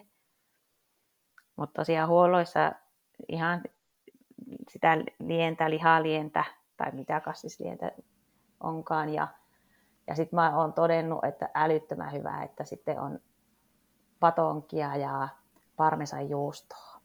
Ja sitten sitä lientä päälle, niin nam, maistuu hyvältä. Noihan on tosi kattavat noi UTMPn huoltojen tarjoilut, että siellä on, niin kuin, siellä on tosiaan tarjolla vaikka ja mitä. On hedelmää, on leipää, on pastaa, on keittoja, on kakkua ja suklaata ja juustoa ja vaikka mitä. Että sillähän pystyy vähän kanssa sitä omaa reppuunsa keventämään, että syö enemmän sit siellä, tai ainakin osan niistä ruuista siellä tota, huolloista. Tota, sä mainitsit tuossa siitä, että sä etukäteen vähän haarukoinut niitä, että minkä verran aikaa menee missäkin välissä huollolta huollolle, niin miten, miten sä teet sen itse, tai onko sulla jotain vinkkiä, että jos joku on lähdössä tonne juoksemaan, niin että miten sitä omaa, ensinnäkin sitä tavoiteaikaa, mutta sitten toisaalta myös sitä niin kuin, niiden eri huoltojen välistä aikaa pystyisi niin kuin haarukoimaan, koska onhan sillä nyt ihan valtava merkitys jo vaikka niiden energioiden laskemiseenkin, että, tai oikein alkuvauhdin määrittely, että lähdenkö mä nyt juoksemaan 30 tuntia vai meneekö mulla 40 tuntia? Hmm, sanoppa muuta. Se on vähän hankalaa. Sillä mä muistaakseni tein eka UTMPlle, että mä vähän otin sieltä semmoisia kohteita, jotka oli aikaisemmin juosseet UTMP, ja mä arvioin, että ehkä jos mä suunnilleen samaa vauhtia pääsisin, ja katsoin heidän väliaikoja, ja sen mukaan laskin. Ja tosiaan voisi ajatella, että semmoinen, joka on lähdössä nyt eka kertaa, että jos olisi joku semmoinen mukava taist- tai ei tarvitse, saa olla mukavakin, mutta samantasoinen taistelutoveri täältä Suomen maasta, että kisoissa juoksee suunnilleen samaa vauhtia, jos hän on ollut juoksemassa UTMP, niin voisikohan sillä vähän haarukoida sitten, että paljonko se kaveri on juossut siellä. Se samantasoinen kaveri. Ja sitten toi live-infon lataaminen, niin se oli, mä en muista sitä aikaisemmin, onko sitä ollut, mutta nyt tälle viimeisimmälle UTMPlle ja TDSlle, kun sen latasin, niin ja sitten sinne laittaa oman nimen, niin se arvioi ihan älyttömän hyvin ne väliajat. Et se on varmaan kuitenkin käytössä kaikille ja jostakin vanhoista tuloksista se varmaan laskee niitä väliaikoja. Onko sulla tietoa tästä live-infosta, miten se toimii? Ei ole, ei ole tarkkaa tietoa, mm. mutta mä veikkaisin, että se käyttää tota, tätä ITRAN tietokantaa hyväkseen. Mm. Eli se tunnistaa sut, kun sä laitat nimen, että mikä se sun ITRA-indeksi on, ja sitten vertaa sitä niin kuin edellisten vuosien samantasoisten juoksijoiden väliaikoihin. Joo, siis se oli yllättävän tarkka. Semmoisia kisoja, missä en ole ennen ollut. Eli menee sinne ITRAn sivuille, katsoo, että mikä se mun oma ITRA-indeksi on, ja sitten ottaa parin kolmen vuoden niin kuin sen kisan tulokset esiin ja kattelee vähän sieltä, että okei, että jos mun indeksi on nyt 500 vaikka, niin, niin minkäs näköisiä aikoja tämmöiset noin 500 indeksillä olevat tyypit on juossut edellisinä vuosina. Ja ainakin omalla kohdalla se on, se on niin kuin osoittautunut myös tosi tarkaksi. Et siitä saa ainakin semmoisen karkeen, karkeen arvion siitä, että sanotaan, että ehkä vaikka 10 prosentin, 15 prosentin tarkkuudella se voisi mm. olla oikeet. On edes oikealla 10, 10-luvulla vähiltäänkin, todennäköisesti jopa tarkemman, tarkemminkin. Niin vielä tähän ar- ajan-arviointiin, että mulla itsellä vaikka NUTS 66 kilsaa hettapallaksella, että siellä jos on keskivauhti noin 10 kilsaa tunnissa ollut, siis 66 kilometrillä, niin sitten tuolla – UTMPllä niin se on ollut kuuen, noin 6 kilometriä tunnissa. Että se on todella paljon hitaampaa se vauhti siellä UTMPllä kuin esimerkiksi näissä Suomen Nutsin kisoissa. Toki matkakin on täällä lyhempi. Mutta tuossa heti karkeasti neljä kilometriä tunnissa vauhtiero.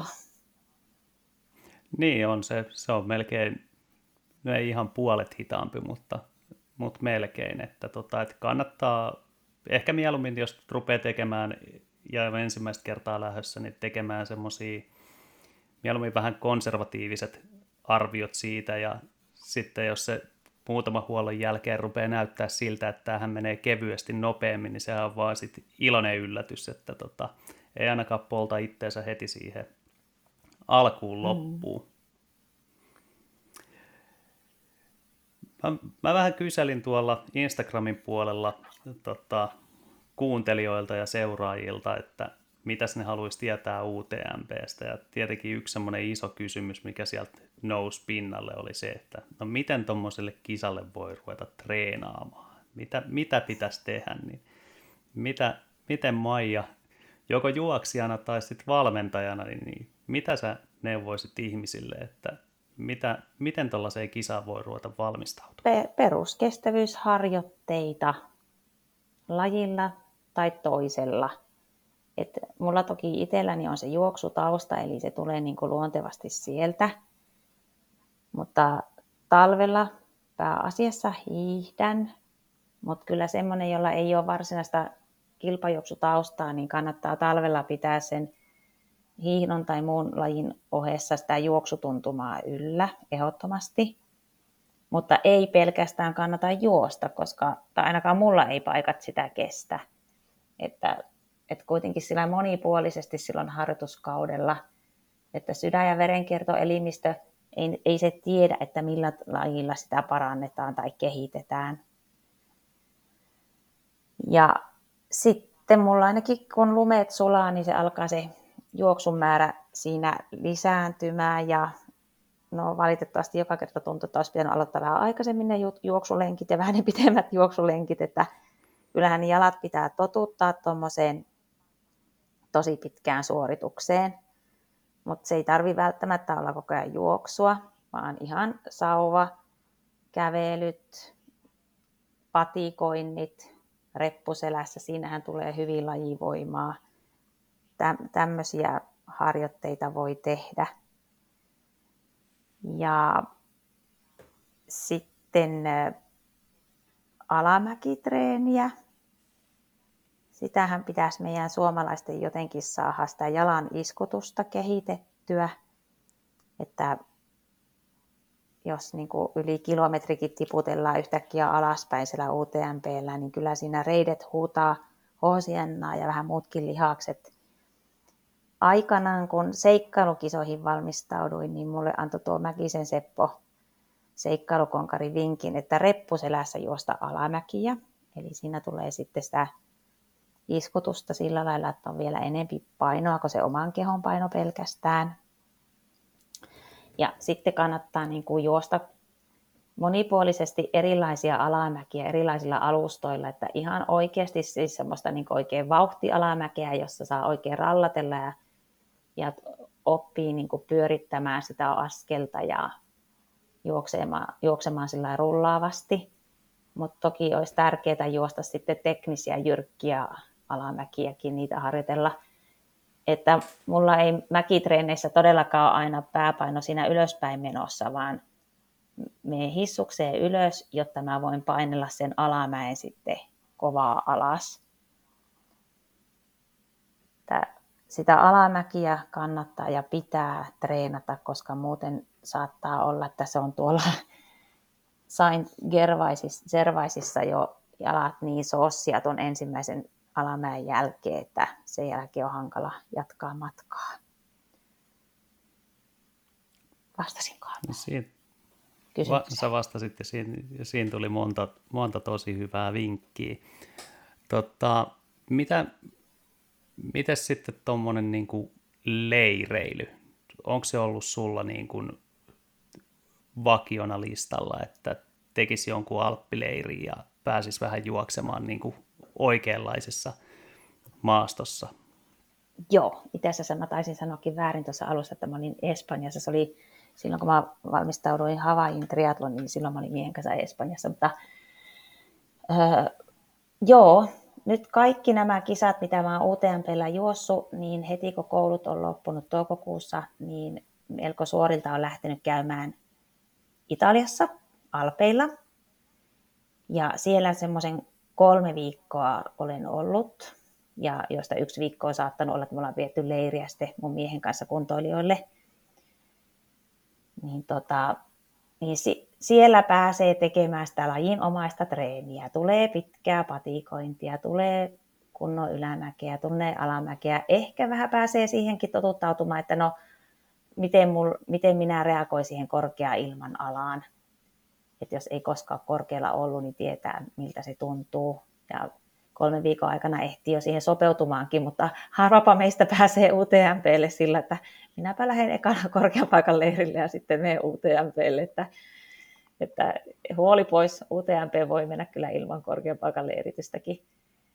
Mutta kyllä se, se on hirmu etu, että jos pääset käymään vuorilla silloin kesällä, treenaamassa. Että tuota, ja sitten pitää nähdä vaivaa, tai itse ainakin olen nähnyt vaivaa täällä Suomen päässäkin sitten, että kun Oulussa on ja meillä on korkein mäki se 26 vai 29 metriä, että olen saattanut ihan päiviseltäänkin ajaa syötteelle, joka tuossa suht lähellä, ja sieltä löytyy kyllä just sitä kivikkoista alamäkeä ja löytyy laskettelunousua ja laskettelu, että voi nousta ja laskea vauhikkaasti, että suosittelen sitten tekemään semmoisia, jos ei pääse, tai vaikka pääsisikin käymään jonkun viikon pari ulkomailla olemaan, niin myös sitten kotona semmoisia pikkuleirejä viikonlopuksi lähtee jonnekin, mitä siellä etelässä on, tahkoa sun muuta, tai sitten tänne pohjoiseen tulemaan, niin se virkistää ja saa vähän semmoista treeniblokkia. Yksi semmoinen asia, mitä mä oon miettinyt aika paljon, paljon tuolla ja omasta kokemuksesta myös, niin on se, että tämä henkinen puoli tuossa kisassa, että kuitenkin jos puhutaan UTMPstä, niin se on varmaan aika monelle juoksijalle semmoinen once in a lifetime kokemus ja siitä syntyy niitä paineita siellä omassa päässä ja tosiaan Samonissa se viikko niin on aikamoinen hälinä. Siellä on kaikki maailman varustevalmistajat ja siellä voi pistää viime hetkellä niin kuin kaikki uudet kisakamat päälle ja miettiä, että onko tämä mun takki nyt parempi kuin toi takki vai pitäisikö mun vaihtaa vai mitä mä teen. Ja ihan vaan sekin, että kun tulee sinne Samonin kylälle ja sitten sä näet siinä molemmin puolin ne valtavat vuoret ja sitten miettii sitä, että hitsi viekö, että tonne mun pitäisi kiivetä ja tuolta mun pitäisi jaksaa juosta alas, niin sekin hermostuttaa. Niin tunnistatko sen tämän niin kuin jännittyneisyyden ja ne paineet ja miten sä itse hallitset niitä tuommoisessa tilanteessa?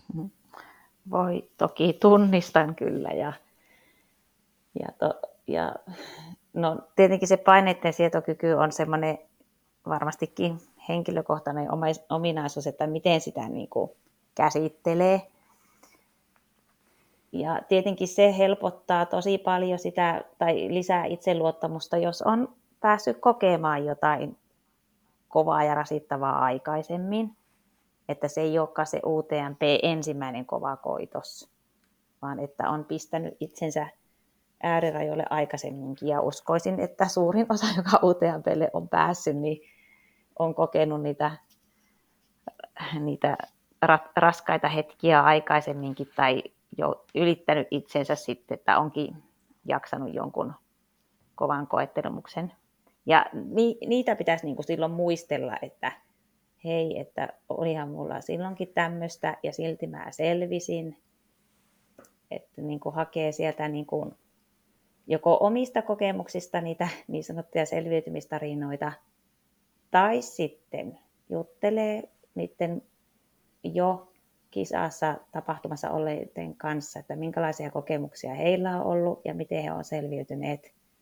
Et nyt aika paljon aina palaan näihin mun seikkailuasioihin, mutta aikanaan kun rupesin seikkailukisoihin osallistumaan, niin mun tiimin kanssa, kun me tehtiin yhteistreenejä, niin kyllähän ne niin kuin valmisti ja kasvatti siihen tulevaa ihan mahdottomasti, että paitsi että ne oli laji omaisia ne treenit, niin koko ajan mä sain kuulla niiltä konkareilta, että mitä siellä sattuu ja tapahtuu. Ja silti aina tulee itselle yllätyksiä ja itse, joihin ei voi valmistautua. Mutta tota, siellä pitäisi pää pitää kylmänä sillä viikolla, että mainitsit ne vuoret, niin sinne pääsee hissilläkin. Se on paljon mukavempaa.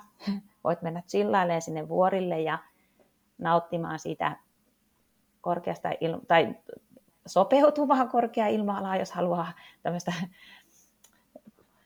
eihän sitä enää siinä vaiheessa varmaan hyötyä ole, mutta ainakin niin kuin voi placebo-vaikutus tulla, että hei mä kävin tuolla hönkimässä tuolla korkealla.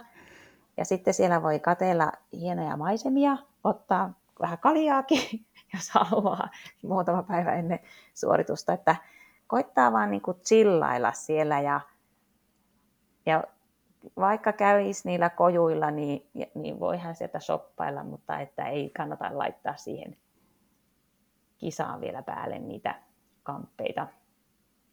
mä oon monesti aina ajatellut, että mä sitten kisan jälkeen, että sitten mä ostan, mutta Elikää tehkö niin, kun sitten on pannetkin kojuun kiinni ja sä et saakaan sitä kamaa, niin voit sä palkita itsesi jo ennen kisaa jollakin tuotteella sieltä. Toinen semmoinen tyypillinen juttu tuon hermostuneisuuden lisäksi, mitä siellä kylällä näkee on, ja minkä olen itsekin tehnyt, voin, voin myöntää tässä sen, niin on, että tulee sinne se noin viikko ennen kisaa, siinä on ehkä vähän jo kevennelty kotona ja viimeisen viimeisen viikon, viimeisten päivien ne jalottelulenkit pitäisi olla 30, ehkä 45 minuuttia hyvin kevyttä, niin sitten sitä innostuu siellä vuorilla vähän juoksemaan ja niistä tuleekin muutaman tunnin pitoisia ja siellä jopa näkee siellä Samonin juoksuradalla ihmisiä juoksemassa ennen kisaa viimeisinä päivinä, viime hetken vetoja, niin juoksuvalmentajana onko siellä enää viimeisellä viikolla niin kuin oikeasti mitään kehittävää tehtävissä? No ei varmaankaan kehittävää, että kyllähän se hyvä on jalotella jo niin ihan aineenvaihdunnan ylläpitämiseksi ja sitten no noilla lyhyemmillä matkoilla toki, että jos juoksee OCC tai lyhyempiä matkoja, niin kyllä ne semmoiset spurtit tekee hyvää lihaksesta on herättelylle, että varsinkin jos siellä kärkipäässä juoksee, niin kyllähän se se on aika kova vauhti, se on niin jo tosi kovaa vauhtia tai juostaan, että heille toki jotkut sportitkin on ihan täheellisiä, mutta jos ne ultrille sataselle ja sataisen yläpuolelle lähtee tai 160 juoksemaan, niin kyllä se riittää se kyläraitilla kävely ja semmoinen dynaaminen liikkuvuusharjoittelu, että pitäisi välttää niitä pitkiä patikointeja. Että se on kuitenkin kaikki pois sitten siltä itse suoritukselta. Että se on ar- että mitä itse haluaa, että haluaako siitä ottaa koko viikosta koko ilo irti ja sitten vähän niin kärsii nahoissaan siellä, sitten siellä itse päätapahtumassa, mutta kuten aloitimme niillä cut-offeilla ja did not finish asioilla, niin kyllä se pitäisi se viimeinen viikko siellä perillä malttaa olla. Et ei, ei enää pysty kuntoa parantamaan. Voi herkistellä ja fiilistellä, mutta tuota, huonontaa kyllä voi, jos rupeaa liikaa treenaamaan siellä. Mä muistan silloin, kun aloitin niitä nämä ultrajuoksutouhut, niin tota, Juha Jumiskolla on semmoinen loistava blogi kuin harrastuksena kestävyys, jota hän päivitteli joskus 2000-luvun alkupuolella. Ja tota, mä otin Juhalta semmoisen ohjeen käyttööni siinä, että, että ennen kisaa, jos pystyt istumaan mieluummin kuin seisomaan, niin istu. Ja vielä parempi on se, että jos pystyt makaamaan, eli lepoa ja rauhassa olemista siinä, niin se voisi ehkä olla semmoinen vinkki monelle muullekin. Ja jos joku ei ole ikinä lukenut muuten Juhan vanhaa blogia, niin kannattaa käydä lukemassa. Se on ihan loistava. Loistava, siellä on hienoja kisatarinoita. Tota, yksi asia, mistä on puhuttanut juoksijoita tosi paljon viime vuosina, on, niin on tämä UTMB uusi karsintajärjestelmä, eli pitää juosta näitä heidän järjestämiään kisoja ja keräillä kiviä ja kivet toimii se tarpalippuina ja niin mitä mieltä tai minkälaisia ajatuksia se herättää sussa tämä muutos? Joo, sinänsä tuohan tuttu konsepti sitten sieltä Ironman-kisoista, että jotta sä pääset sinne Havaijille, niin sun pitää sijoittua jossakin Ironmanin täysmatkalla yhden viiva kolmen joukkoon riippuen vähän siitä kisasta. Et sinnehän ei niin Havailla ei ole arvalla päässyt koskaan, että se pitää saada ansata se paikka siinä kisassa. Ja mitä mä nyt sanoisin tästä? No omalla kohdalla tietenkin tämä uusi järjestelmä on huono, koska toistaiseksi ITRA-pisteet on riittänyt siihen, ne henkilökohtaiset pisteet, että on voinut ohittaa sen arpa hässäkän ja suoraan ilmoittautua ja maksaa osallistumismaksun. Ja niin, mitähän mä sanoisin. eikö se kiinalaiset osti eka Ironmania ja nyt sitten ne osti UTMP, niin varmaan ne saa aika hyvät rahatkin tuosta, kun ne noihin UTMP, Mai UTMP-kisoihin ohjaavat juoksijat, jotta juoksijat saavat paikan sitten sinne, sinne UTMP-viikolle, että miten tässä nyt vastailisi, onko se hyvä vai huono asia. Niin. niin, en mä tiedä, mulla on ainakin itsellä aika semmoiset ristiriitaiset fiilikset tuosta muutoksesta, että kuten sanoit, niin, tai ehkä vihjasit tuossa, niin kyllähän se vähän tuntuu rahastamiselta. Mm, juuri näin. Ja jotenkin tässä viime vuosina semmoisen kaupallisuuden mukaan tuleminen siihen UTMP-touhuihin, niin sen on niin kuin huomannut tosi selkeästi jo ihan siitä, että tätä erinäköistä UTMP tavaraa on myynnissä noissa kisoissa ihan valtavat määrät. Että sä voit ostaa kahvikuppia, lippalakkia ja teepaitaa ja sitä sun tätä ja avaimen perän kaupan päälle. Ja tietenkin se, että juoksijat sitten joutuu matkustamaan myös noiden kisojen perässä ympäri maapalloa tai ympäri Eurooppaa, niin, niin tämmöinen niin ehkä tässä maailman ajassa tämmöinen ilmasto, ilmastonäkökulma, niin eihän se niin kuin kauhean mm. hyvältä tunnu eikä vaikuta. Mutta sitten taas toisaalta itselläni tälleen lajin fanina, niin musta on toisaalta tosi hienoa, että on tommonen selkeä finaali. Mm. Ja ne kaikki maailman huiput pyritään saamaan sinne samaan kisaan. Ja kun sitä rahaa kerätään meiltä tavallisilta juoksijoilta siellä, niin sitten siellä myös ne huiput saa tänä päivänä ihan kunnon rahapalkinnot, mikä sitten houkuttelee niitä myös tulemaan sinne. Ja sitten kisoja, joita voi seurata vielä suorana netistä selostettuna, niin, niin et, no, niin kuin sanoin aluksi, jotenkin tosi semmoinen ristiriintainen fiilis, että mä ymmärrän, miksi se on tehty, ja mä jollain tavalla niin kuin arvostan sitä, ja sitten taas ehkä itsellä juoksijana, niin, niin sitten se tuntuu pikkusen, pikkusen älyttömältä, että jos lähtee reissaamaan pitkin Eurooppaa ja mm. yrittää haalia niitä kiviä ja sitten jännitetään, että miten nämä arpajaiset tänä vuonna meneekään, kun säännöt tuntuu muuttuvan vähän koko ajan. Joo, mutta siinä on tosiaan nyt kaikki niin samalla viivalla sitten siinä kisaan pääsyssä, että huiputkin joutuvat osallistumaan tämmöiseen karsintakisaan. Että se on sama homma tuolla tosiaan triatlonin puolella, että, että tämä on niin reilu peli toisaalta varmaan niin myös kaikille osallistujille. Että. Mutta hei, me ollaan reilu, reilu tunti nyt käsitelty kaiken näköisiä asioita, niin, niin onko vielä jotain loppuun vinkkejä tai muita meidän kuuntelijoille?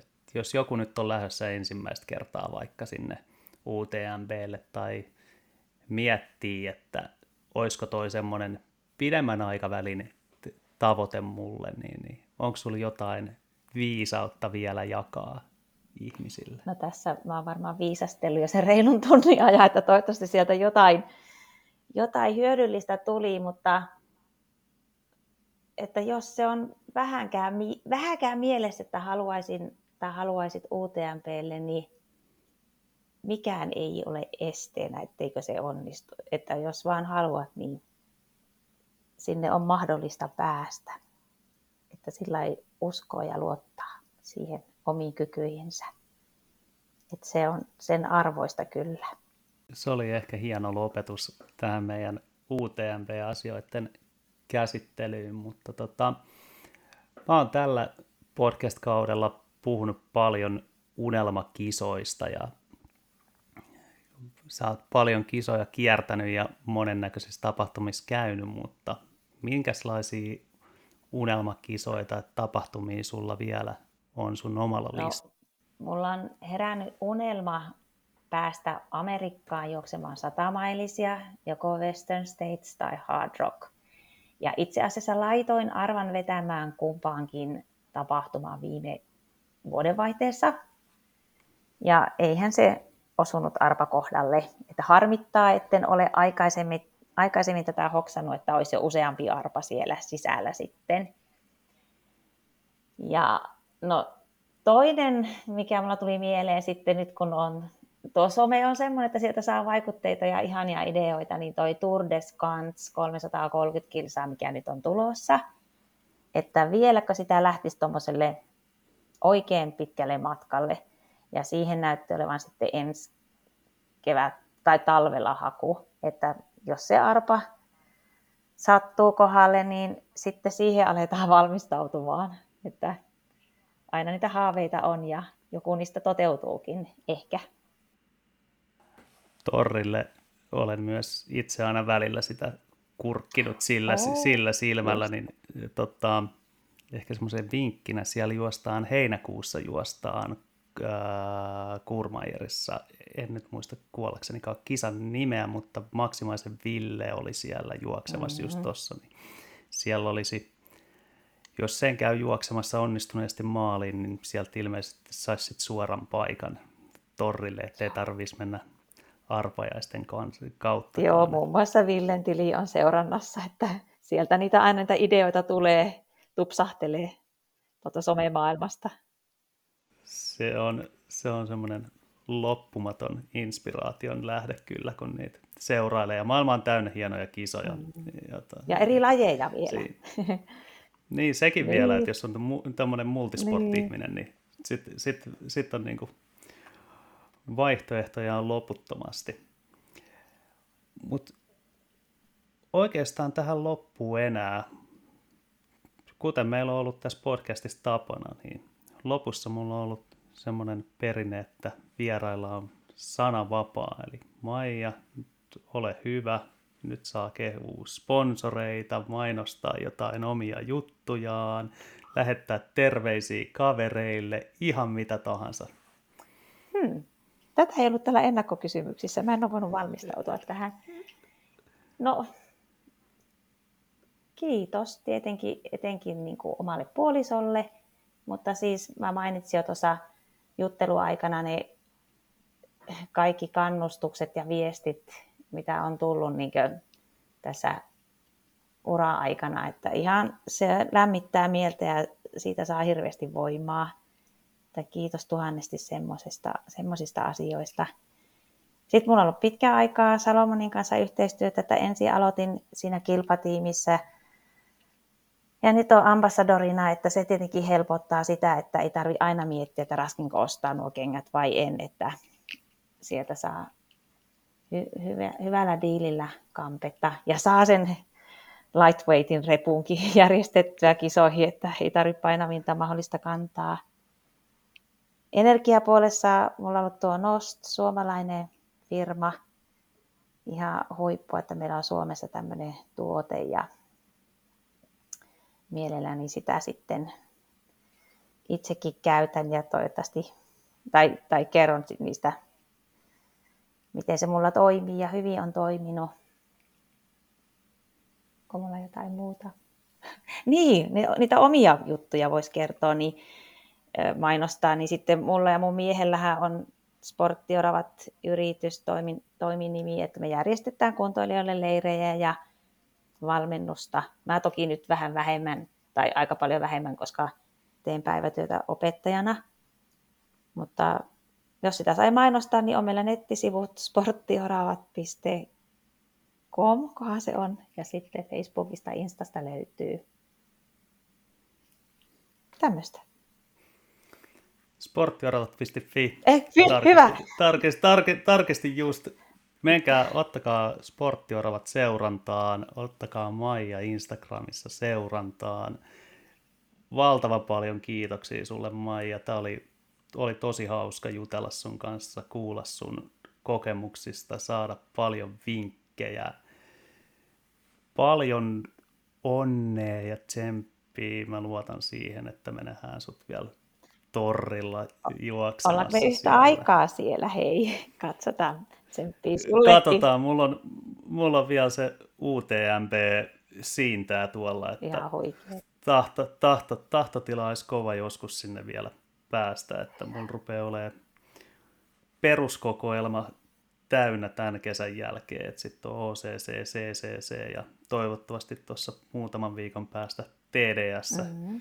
juostuna, niin sitten saisi koko, koko neljän sarjan. PTLlle en ole lähdössä, se on liian pelottava mulle, että siihen, siihen en uskalla, uskalla edes ajatella vielä sitä, mutta mm-hmm. tota, katsotaan mihin, mihin maailma meitä johdattaa. Ja tsemppiä sulle TDSlle. Kiitos, sitä, sitä tarvitaan. Tästä tuli monta hyvää vinkkiä myös mulle itsellenikin. Mutta se oli siinä ihmiset. Ensimmäinen osa Perusmatka-podcasti UTMP-ennakkoja. Ja laittakaahan mulle palautetta tulemaan ja jos joku asia jäi vielä meiltä Maijan kanssa käsittelemättä, niin lisää kysymyksiä voi laittaa tuolta Instagramin kautta. Mulla on tässä tulevina viikkoina lisää UTMP-kisaennakkoja nauhoitettavana ja mä oon saanut puukattua suomalaisia huippuja, jotka tuolla on muutaman viikon päässä Chamonixissa juoksemassa, niin, niin jos joku asia jäi vielä käsittelemättä tai kaivertamaan mieltä, niin laittakaa kysymyksiä, niin mä kyselen niitä mielelläni vierailtani. Mutta pysytään kuulolla ja nähdään pian. Moi moi!